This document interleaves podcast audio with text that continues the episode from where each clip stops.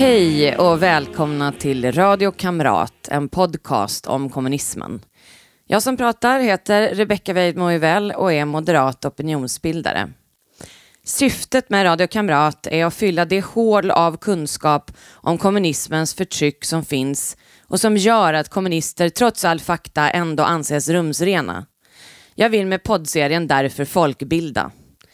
Podden är ett bidrag till upplysning om kommunism och kommer sändas varje onsdag till valet 2022. Podden hittar ni där poddar finns eller på podbean.com. Sök efter Radio Kamrat så kan ni streama direkt från webbsidan. Vill ni som stödjer mitt initiativ om folkbildning om kommunism bidra så kan ni swisha till 123 444 5847 123 444 5847 eller så blir ni Patreon på patreon.com och sök efter Rebecca Weidmo så hittar ni mig där. Sponsra med en dollar per månad eller uppåt. För er som precis hittat hit har jag hittills gått igenom Pol Pot, Mao, Lenin, Stalin och den kubanska revolutionen med Che Guevara och Fidel Castro.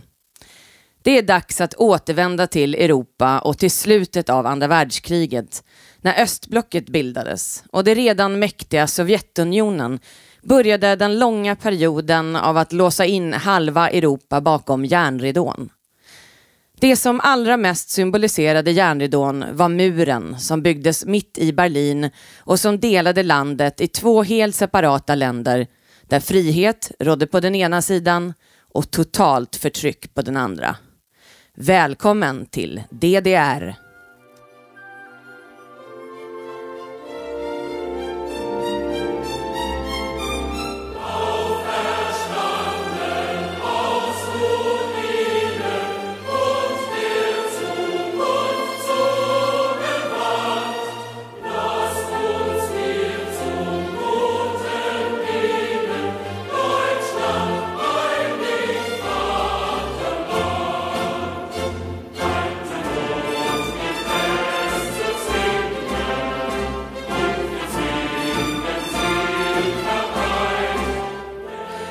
DDR. Tyska demokratiska republiken, eller Deutsche Demokratische Republik, grundades den 7 oktober 1949. Nöd och små resurser präglade efterkrigstiden då Sovjetunionen direkt började tömma landet på resurser. Industrier, järnvägar och annat konfiskerades och fraktades till Sovjet där den kommunistiska regimen tyckte att de behövdes bättre för att bygga upp Sovjet efter andra världskriget. 1945 till 1946 hade 33 procent av landets industrier konfiskerats. När Stalin dog 1953 beslutade den nya sovjetiska regimen att även östblocket skulle införlivas i socialiserings och repressionsåtgärderna som präglade Sovjetunionen sedan Lenin utropade Sovjet efter oktoberrevolutionen 1917. Och som framförallt Stalin hittade på och utförde. Man beslutade också att produktionen i industrin skulle höjas 10 procent på ett bräde. Den 17 juni 1953 bröt det då ut stora demonstrationer av arbetare som gjorde uppror mot detta, framför allt i Berlin, men även i andra städer. De demonstrerade även för kortare arbetsdagar och fria val. Över en miljon arbetare deltog, men den 18 juni slogs upproret brutalt ner av sovjetisk militär.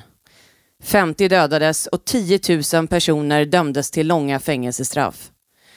Det är som ni redan förstått en myt att kommunister bryr sig om arbetare och i kommunistiska diktaturer är inte fackföreningar tillåtna vare sig då eller idag. Efter krigsslutet slogs det tyska kommunistpartiet KPR och det socialdemokratiska SPD ihop efter beslut från Sovjet. Det nya partiet kallades Tysklands socialistiska enhetsparti, SED och utsågs till det statsbärande partiet. Zusammen mit allen Schaffenden unserer Republik folgen die jungen Pioniere der Vorhut der Arbeiterklasse. Folgen ihr zu den Höhen des Sozialismus. und sehen von dort leicht hinweg über die Abgründe der ideologischen Vereinnahmung. Ihr seid die junge Garde und ihr sollt mit Stolz diese Namen tragen. Schon bald wandelt sich der Jugendverband aufbauwilliger Enthusiasten zur Kaderschmiede einer Diktatur.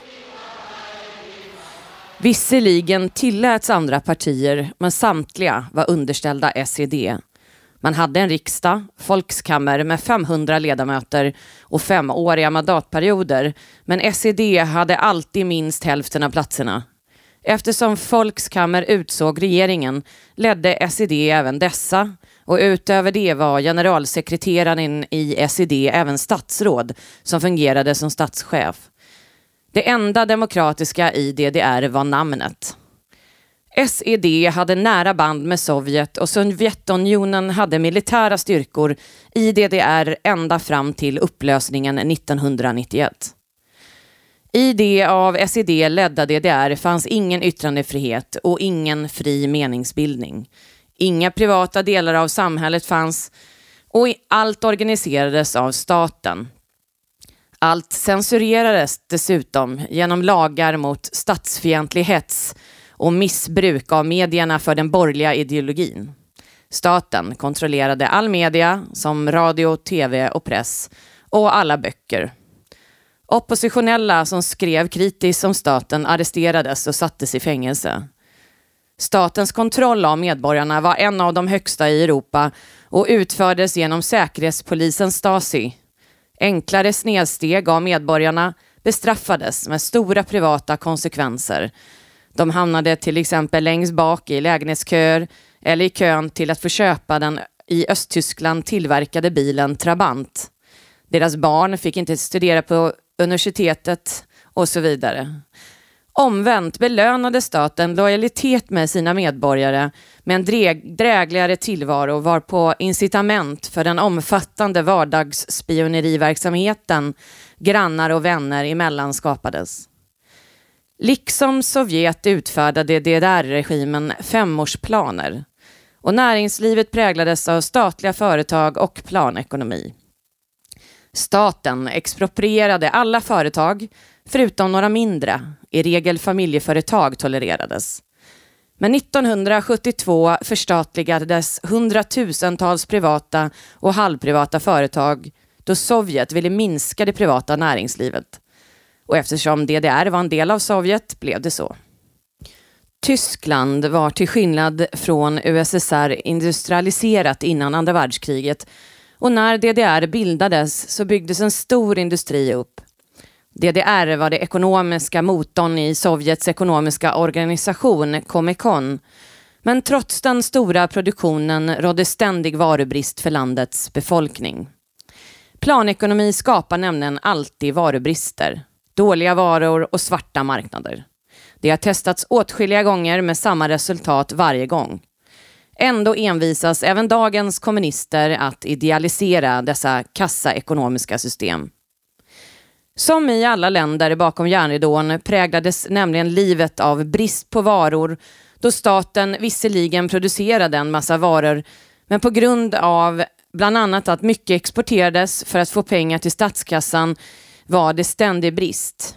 Och dessutom hade man en så kallad kommandoekonomi, ett annat ord för planekonomi, där fasta priser oavsett efterfrågan eller utbud ledde till att det inte fanns några incitament att producera mer än vad staten hade bestämt. Detta ledde till hamstring när det fanns gott om varor och varubrist när efterfrågan ökade. På 70-talet stagnerade dock ekonomin och landet plågades av ständiga ekonomiska kriser då det planekonomiskt styrda landet inte hängde med i utvecklingen i väst. Man hade en för omodern industri. De lånade då enorma summor från Världsbanken. 1989 beräknades att DDR sedan 1972 hade ett totalt underskott på 150 miljarder mark. Några av de produkter DDR exporterade var praktikakameror, trabantbilar, jaktgevär, sextanter, skrivmaskiner, tv-apparater och armbandsklockor.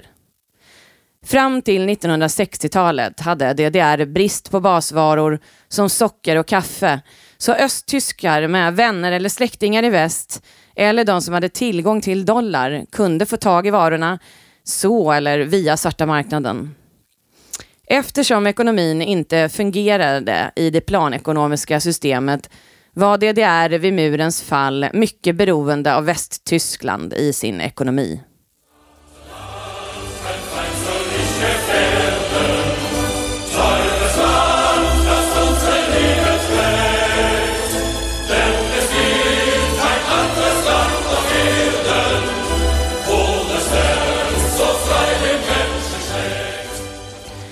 Wilhelm Pieck. DDR har bara haft en enda president. Han hette Wilhelm Pieck och var en tysk kommunist i det under nazisttiden förbjudna kommunistiska partiet KPD. Han flydde tidigt under 30-talet till Moskva för att undkomma nazisterna och var mellan 1935 och 1943 ledare för Komintern. Han återvände till Tyskland efter krigsslutet 1945 och valdes till DDRs första president 1949 på grund av sina nära band med Josef Stalin. Då var han redan 73 år gammal. Han satt till sin död 1960 och efter det valde DDR aldrig en president utan den som styrde landet var förste sekreteraren för SED. Walter Ulbricht Generalsekreteraren för SED hette Walter Ulbricht och han tog över ledarskapet när Pik avled. Ulbricht var med och grundade det tyska kommunistpartiet KPD efter första världskriget. Liksom Pik fick han emigrera när nazisterna tog makten och hamnade också han i Moskva där han arbetade på Radio Moskvas tyskspråkiga program. Han återvände till Tyskland 1945 med vad som kallas Gruppe Ulbricht och var med i gruppen som hade ansvaret att slå ihop Socialdemokraterna och kommunisterna till SED som han sedan utsågs till generalsekreterare för. Han var en av arkitekterna när den nya staten DDR ritades upp och har kallats DDRs fader. Hans motto var It must look democratic, but we must control everything. När Pik dog blev Ulbricht ordförande för statsrådet och blev statschef. Den 13 augusti 1961 hade Sovjet tröttnat på att så många östtyskar lämnade det kommunistiska paradiset och muren började byggas. Officiellt kallades Berlinmuren den antifascistiska skyddsvallen och skulle skydda DDRs befolkning snarare än att stänga dem inne. Två månader innan muren började byggas sa han dock Niemand hat die Absicht eine Mauer zu errichten. Ingen har för avsikt att bygga en mur. Berliners in West and East are enjoying the glorious summer. Sunbathing, hunting for bargains. Nothing seems amiss. No one suspects what is about to happen. The unimaginable On August 13th, 1961, workers begin to construct the wall. Border police and combat groups erect barbed wired fences, construct barricades, and drive concrete posts into the ground, consolidating the division between East and West. Berliners on both sides watch in disbelief, too stunned to react. The wall comes as a shock for Wolfgang Hermann, too. He experiences the process from East Berlin together with his fiancée. Erik Honecker Den mest berömda ledaren för DDR var inte Wilhelm Pieck eller Walter Ulbricht utan en man vid namn Erik Honecker. Han föddes den 25 augusti 1912 i Neunkirchen i delstaten Saarland och engagerade sig redan som tonåring i kommunistiska ungdomsförbundet. När han var 18 år avbröt han sin takläggarutbildning för att utbilda sig vid Internationella Leninskolan i Moskva 1930 till 1931. Men redan 1935 flydde han till Frankrike och reste under namnet Martin Schaden illegalt in i Berlin samma år igen för att delta i motståndsrörelsen. Men han greps av Gestapo 1935 och satt i fängelse till 1937. Då dömdes han till tio år i fängelse. Han släpptes ut först 1945 när Röda armén intog Berlin. Då träffade han Gruppe Ulbricht som återvänt till Tyskland efter exil i Moskva och han var då med och skapa Freie Deutsche Jugend, ett socialistiskt ungdomsförbund, vilket var hans språngbräda in i den politiska karriären i SED. Han utsågs till sekreterare i nationella försvarsrådet, som var de som ansvarade för uppbyggnaden av Berlinmuren. Det var alltså han som ytterst byggde själva muren, vilket mer än Honecker kan symbolisera såväl DDR som järnridån. 1971 efterträdde han Ulbricht som generalsekreterare för SED. Här hör ni honom tala på SEDs kongress 1981. Kongresserna är historiskt bildmaterial i en enorm sal med Lenin, Stalin, Marx och Engels i profil på väggen omgiven av stora röda draperier. Unsere Partei wird gemeinsam dem werktätigen Volk der Deutschen Demokratischen Republik auch die Aufgaben der 80er Jahre in Ehren erfüllen. Honecker var den sista ledaren för DDR och avsattes 1989. Då tog han sin flykt till Moskva. Men därifrån utlämnades han 1992 till Tyskland som dömde honom som ansvarig för att hundratals mördats på sin flykt till väst. Av hälsoskäl släpptes han redan 1993 och han dog i Santiago i Chile 1994 av levercancer. Under Honeckers ledning utvecklades DDR till ett av världens värsta övervakarsamhällen. Stasi mycket material till detta avsnitt har jag fått från den utmärkta boken Inte bara Stasi av Birgitta Almgren. Mest känt är nog DDR för sin säkerhetspolis, Ministerium für Staatssicherheit, Ministeriet för statssäkerhet eller Statssäkerhetstjänsten och skapades redan 1950 för att skydda arbetarnas intressen mot fascistiska, reaktionära och andra fientliga och kriminella element. I själva verket ansåg partiet att de behövde en stark organisation för att skydda partiet som endast ansvarade inför partiet. Stasi hade enorma befogenheter och var både underrättelsetjänst och hemlig polis med syfte att spåra upp, bevaka, häkta och fängsla personer med negativ inställning till staten, både inre och yttre fiender. Förlagan var Lenin och Stalins hemliga polis Tjekan, som även inspirerade Che Guevara och Castro till den kubanska säkerhetstjänsten. Stasi hade befolkningen i ett järngrepp till järnridåns upplösning och högkvarteret låg i Lichtenberg. Mottot var Shilton Schwerte Partei, partiets sköld och svärd. Symbolen var en östtysk flagga med en hand som håller ett gevär med en bajonett fastsatt i vilken flaggan hänger ifrån. Dokument efter järnridåns fall visar att just DDRs säkerhetstjänst skilde sig från andra staters säkerhetstjänst genom att all juridisk och parlamentarisk kontroll samt maktdelning saknades.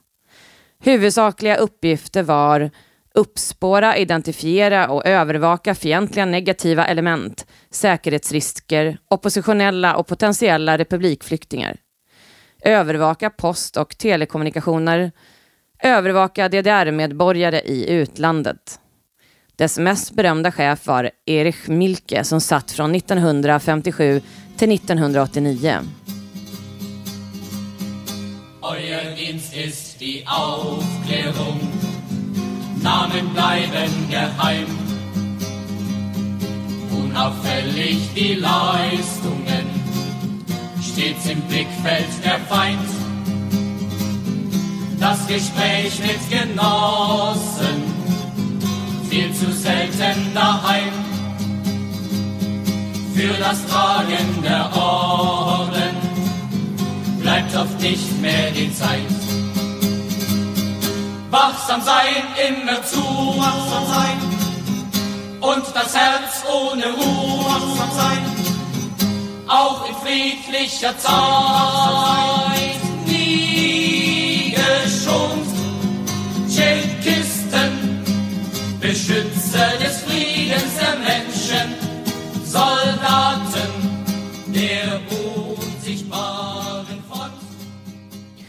Det ni hörde precis var DDRs officiella Stasi-låt. Under 1950-talet utvecklades en särskild avdelning för civilt utrikesspionage. Hauptverwaltung Aufklärung, HVA. Avdelningen leddes av den smått legendariska Marcus Wolf. Under hans ledning utvecklades HVA till att bli en av världens mest effektiva spionorganisationer. Eller det är i alla fall det Wolf själv påstod i sina memoarer Man without a face, The Memoirs of a Spymaster som kom ut 1997. Titeln Mannen utan ansikte bygger på den andra stora myten att ingen i västs underrättelsetjänster under kalla kriget visste hur Wolf såg ut. Genom ett förord av Jan Guillou, vem annars, påstods att Wolf var den moderna historiens mest framgångsrika spionchef. Jag kommer att ta upp svenska spioner i ett eget avsnitt när Guillou kommer att spela den roll han älskar allra mest, huvudrollen. Båda sakerna var lögn. Bland annat fanns hans bild publicerad med namn i boken Guillaume der Spion från 1974. Genom 40 år beräknas HVA haft 12 000 hemliga medarbetare bara i Östtyskland.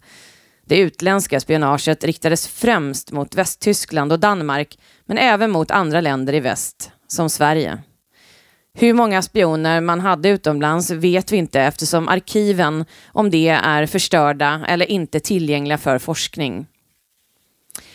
Wolf besökte Östtysklands ambassad i Stockholm i augusti 1978 under täcknamnet Dr. Werner. Hans alibi var ett möte med den västtyska politikern Friedrich Kremer som arbetade för Stasi. Säpo hade placerat en anställd på östtyska ambassaden och man hade listat ut att ambassaden höll på att skaffa en hemlig lägenhet i Hammarbyhamnen till en högt uppsatt gäst, Dr. Werner. Säpo fotograferade honom på en rad platser i Stockholm utan att veta vem han var. Det förstod man några månader senare då Stasi-officeren Werner Stiller hoppade av till Västtyskland och fick se Säpos bilder. Man tror att det var så här myten om mannen utan ansikte skapades. Stasi hade fram till 1980-talet växt till att omfatta 91 000 anställda och 180 000 agenter, kallades IM, inofficiella medarbetare. Dessa rekryterades på olika sätt. I Stasi-akterna framgår att rekrytering till Stasi var en långsiktig process. Först en rekognoseringsfas, sedan en studiefas där personernas liv och karaktärer kartlades. En närmandefas som kunde utvecklas till en vänskapsfas och till sist värvning. Man använde strategin där att lovorda, locka, motivera och allra viktigast belöna. Ofta handlade det om vodka, whisky och överdådiga restaurangbesök, men också om möjlighet att resa, utbildning och studieplatser för barnen. Men även hot, utpressning och provokationer användes om det behövdes. Det fanns inga sådana regler. Detta var i grunden kärnan i förtryckarregimen DDR att rekrytera grannar, vänner, kollegor, familjemedlemmar för att spionera på sina närmaste och rapportera till sin Stasi-agent. Allt sparades i arkiv. 250 000 personer arresterades under Stasis livstid. Hela tiden hade KGB-officerare placerade inom organisationen och samarbetet var otroligt nära.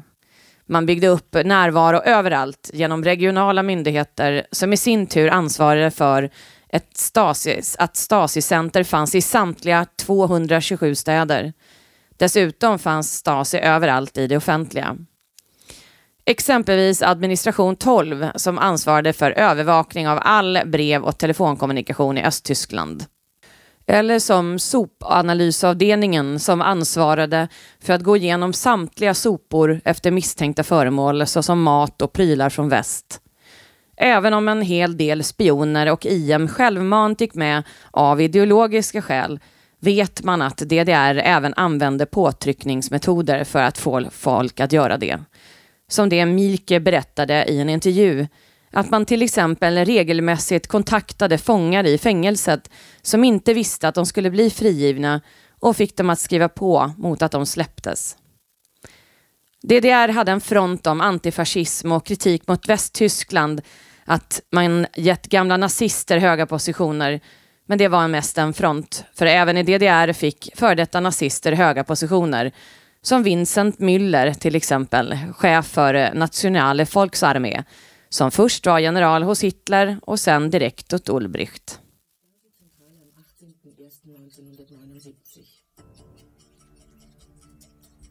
Ein Mitarbeiter nähert sich dem Gebäude nach Dienstschluss, angeblich um Überstunden zu machen.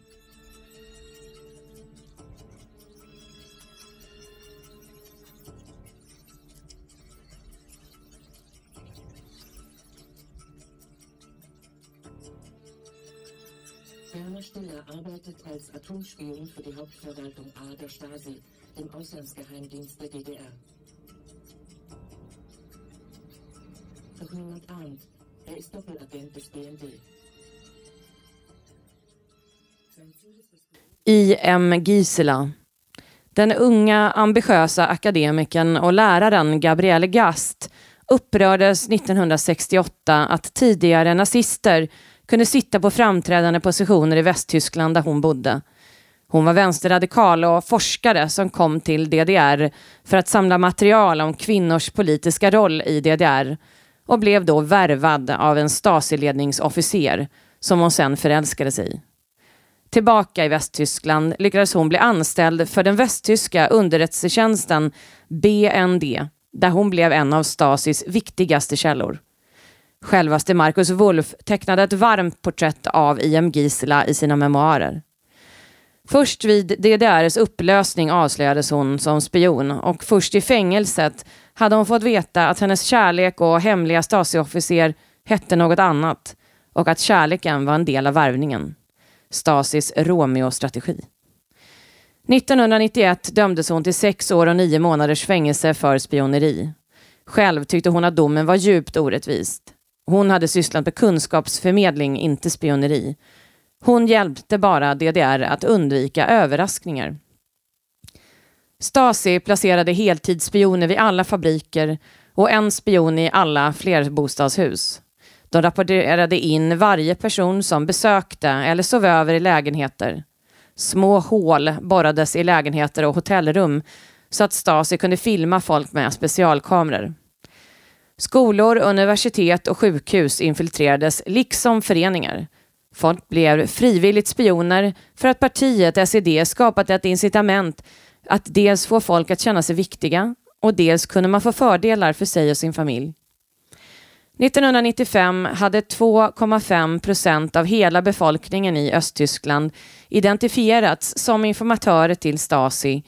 174 000, 10 000 av dem var under 18 men historiker tror att så många som 500 000 var det. Och en före detta Stasi-agent uppskattar siffran till 2 miljoner om man räknar med alla som var det vid enstaka tillfällen. Som jämförelse hade Stasi en hemlig agent per 163 invånare medan Gestapo hade en polis per 2000 invånare under Nazityskland.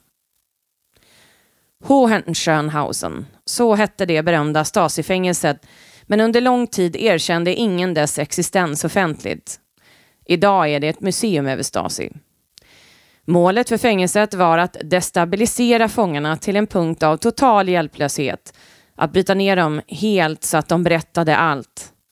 Fångar anlände i fönsterlösa skåpbilar.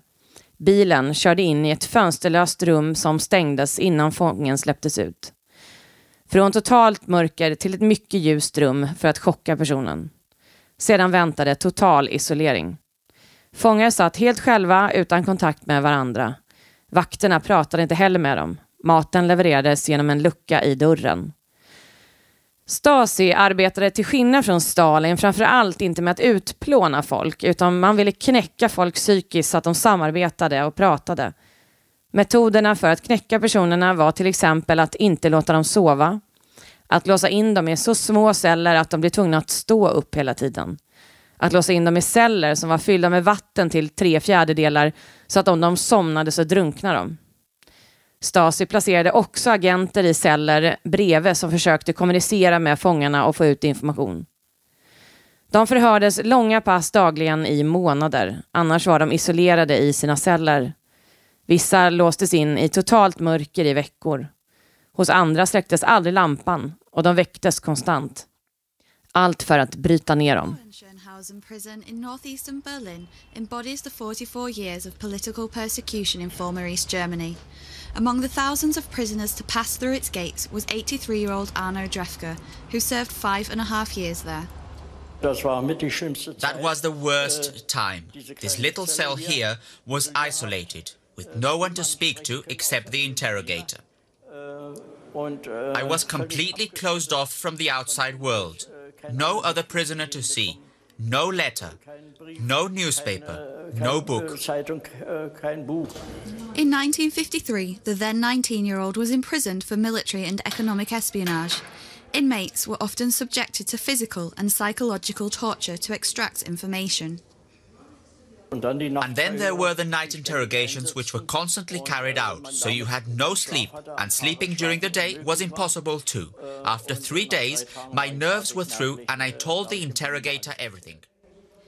Utanför fängelset var en av teknikerna Stasi använde den psykologiska terrorn de kallade Zersetzung. Personers svagheter, fel, misslyckanden, drogproblem, utomäktenskapliga relationer och ekonomiska svårigheter utnyttjades för att komma åt personer. Antingen för att rekrytera informatörer eller få information. Metoden undervisades till och med på Stasis egen högskola, Juristische Hochschule des MFS i Potsdam. Hur officerarna genom tekniker i psykiskt tryck kunde bryta ner politiskt misstänkta, obekväma och oppositionella personer. Man terroriserade helt enkelt det man ansåg vara ett hot genom att till exempel bryta sig in i deras hem i ett försök till gaslighting. Man ändrade möblering, flyttade tavlor, ställde om klockor och alarm för att folk skulle börja känna att de, att de måste minnas konstigt. Att de håller på att bli galna och ifrågasätta sig själva. Andra metoder var sabotage av folks egendom, som deras bilar, eller att de när de sökte vård medvetet fick fel vård. De förstörde också folks rykten genom manipulerade foton och dokument som skickades till familj, släkt och vänner. De buggade folk, skickade saker de inte beställt eller ringde i telefoner och la på. De förstörde relationer, spred skvaller, iscensatte intriger om exempelvis påhittad sexuell av avvikelse etc. Allt för att sätta hård psykologisk press på offren. Många förstod inte att Stasi låg bakom och trodde att de höll på att bli knäppa. En del tog till och med livet av sig. En listig bonus av tekniken med Zersetzung var att Stasi inte lämnade några spår alls och kunde förneka allt. Förutom muren och Stasi så är nog DDR mest känt för sina sportsliga framgångar. När DDR bildades ville regimen få internationell legitimitet och ett område man identifierade som skulle ge staten det var genom sport. Manfred Ewald hette mannen som 1961 utsågs till ansvarig för sport i landet och som initierade det idag ökända dopingprogrammet. Han började med att dela in alla sporter i grupperna Sport 1 och Sport 2 där alla sporter som hade potentialen till ära vid OS-medaljer kategoriserades till grupp 1 som till exempel rodd, friidrott, simning och gymnastik. Man ägnade avsevärd energi åt att tidigt identifiera vilka barn som hade talang för respektive sport som sedan togs till intensiv OS-träning. Dessa barn var utvalda för att ge DDR ära och därför fanns inga gränser på vad staten gjorde. Steroider, amfetaminer, tillväxthormon och bloddoping användes. I sommar-OS i München 1972 var DDR trea i medaljrankingen. I sommar-OS 1976 hamnade de tvåa.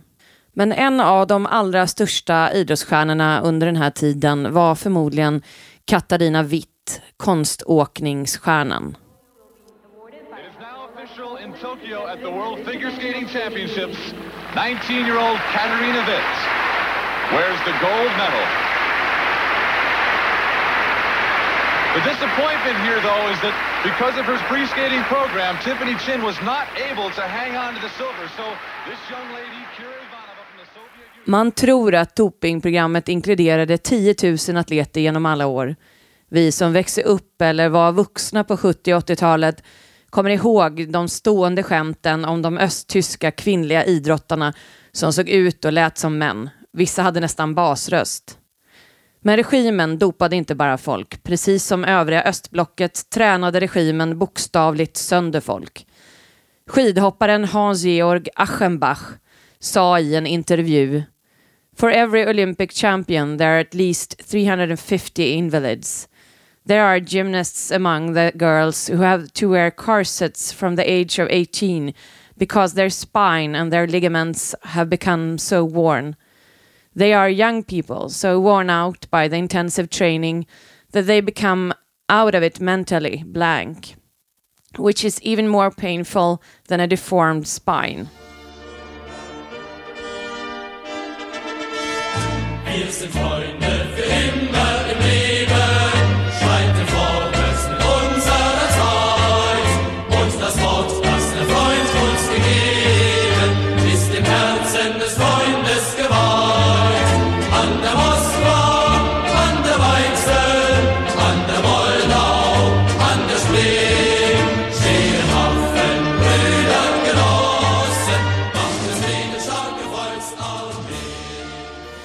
Förutom kontroll var propaganda en viktig del av DDRs kontrollapparat. Med full kontroll över allt och alla styrde kommunisterna hårt, även över indoktrineringen av folket genom propaganda. Socialistisk realism var den enda tillåtna konstformen för att maximera konsten och kulturens möjligheter att uppfostra folket i socialism. Varken produkter eller konst från väst var tillåtet, bara av regimen godkänd, till exempel musik. Inte minst fokuserade kommunisterna på barnen och 1959 sändes det första avsnittet av det populära barnprogrammet Unser Sandmenschen vars syfte var att lära barnen om det fantastiska med kommunism och DDRs förträfflighet.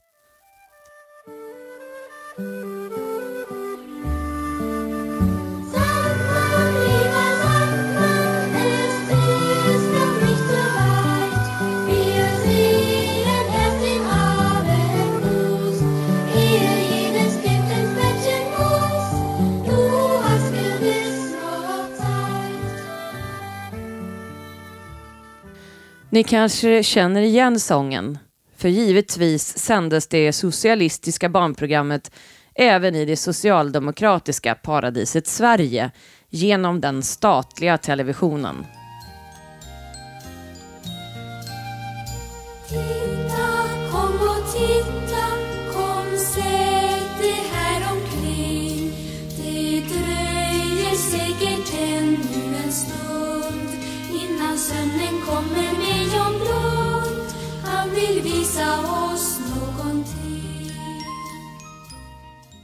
I Sverige döptes Unser Sandmenschen om till John Blund och 1971, 12 år efter premiären i DDR, sändes det första svenska programmet. John Blund kommer jag att återkomma till i senare program om socialistiska barnprogram. Figuren byggde på H.C. Andersons saga om Ole Lucköje, en folksaga om en mystisk figur som varsamt tar barn som somnar på olika resor i drömmarna. Unser Sandmenschen åkte på olika resor i varje avsnitt. Socialistiska länder och även rymden i sin rymdraket. Några västländer finns inte i Sandmenschens värld. Som kuriosa fanns en Sandmenschen-docka med i rymdraketen när Sigmund Jern blev första tysk i rymden 1978. Vissa program var även patriotiska då han besökte östtyska armén och gränstrupper. Unser Sandmenschen tog till exempel med barnen på resa till Afrika under de många frihetskrigen på 60-talet. Han var och hälsade på i Castros Kuba 1978 och när 56 länder bojkottade OS i Moskva 1980 landade John Blund en röd helikopter på Röda torget. Berlinmuren blev symbolen för hela järnridån. För en värld som delades in i en stängd del där människor berövades all frihet och led under svårt förtryck och den andra där livet levdes i frihet. Vi som växte upp på 70 och 80-talet har alla minnen av brödköer som visades på tv och rapporter i media om folk som försökte fly till ett liv utan förtryck från olika länder bakom järnridån till väst. Idrottare hoppade av under turneringar, artister och konstnärer likaså och världen präglades av kalla kriget, upprustning, misstänksamhet och spionverksamhet. En av de allra största ledarna under den här tiden och som mest symboliserar den fria världen var den här mannen. We hear much from Moscow about a new policy of reform and openness. Some political prisoners have been released. Certain foreign news broadcasts are no longer being jammed. Some economic enterprises have been permitted to operate with greater freedom from state control. Are these the beginnings of profound changes in the Soviet state? Or are they token gestures intended to raise false hopes in the West or to strengthen the Soviet system without changing it? We welcome change and openness, for we believe that freedom and security go together, that the advance of human liberty the advance of human liberty can only strengthen the cause of world peace.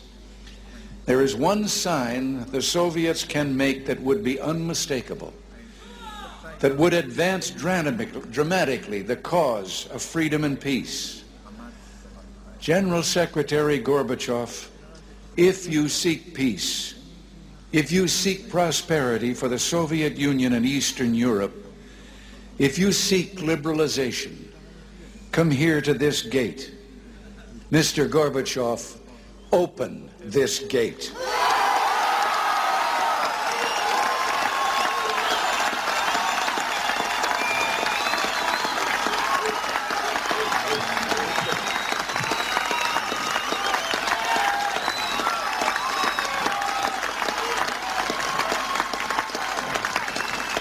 Gorbachev, Mr. Gorbachev, tear down this wall. I slutet på 80-talet var DDRs ekonomi akut dålig och de tvingades ta en rad nödlån. Tiotusentals personer lämnade landet under våren och sommaren 1989. Först till västambassader i Tjeckoslovakien och på sommaren 1989 öppnades gränsen mot Österrike. Flera hundratusen personer demonstrerade den 4 november 1989 på Alexanderplatz för frihet och öppna gränser. Den 9 november 1989 föll Berlinmuren.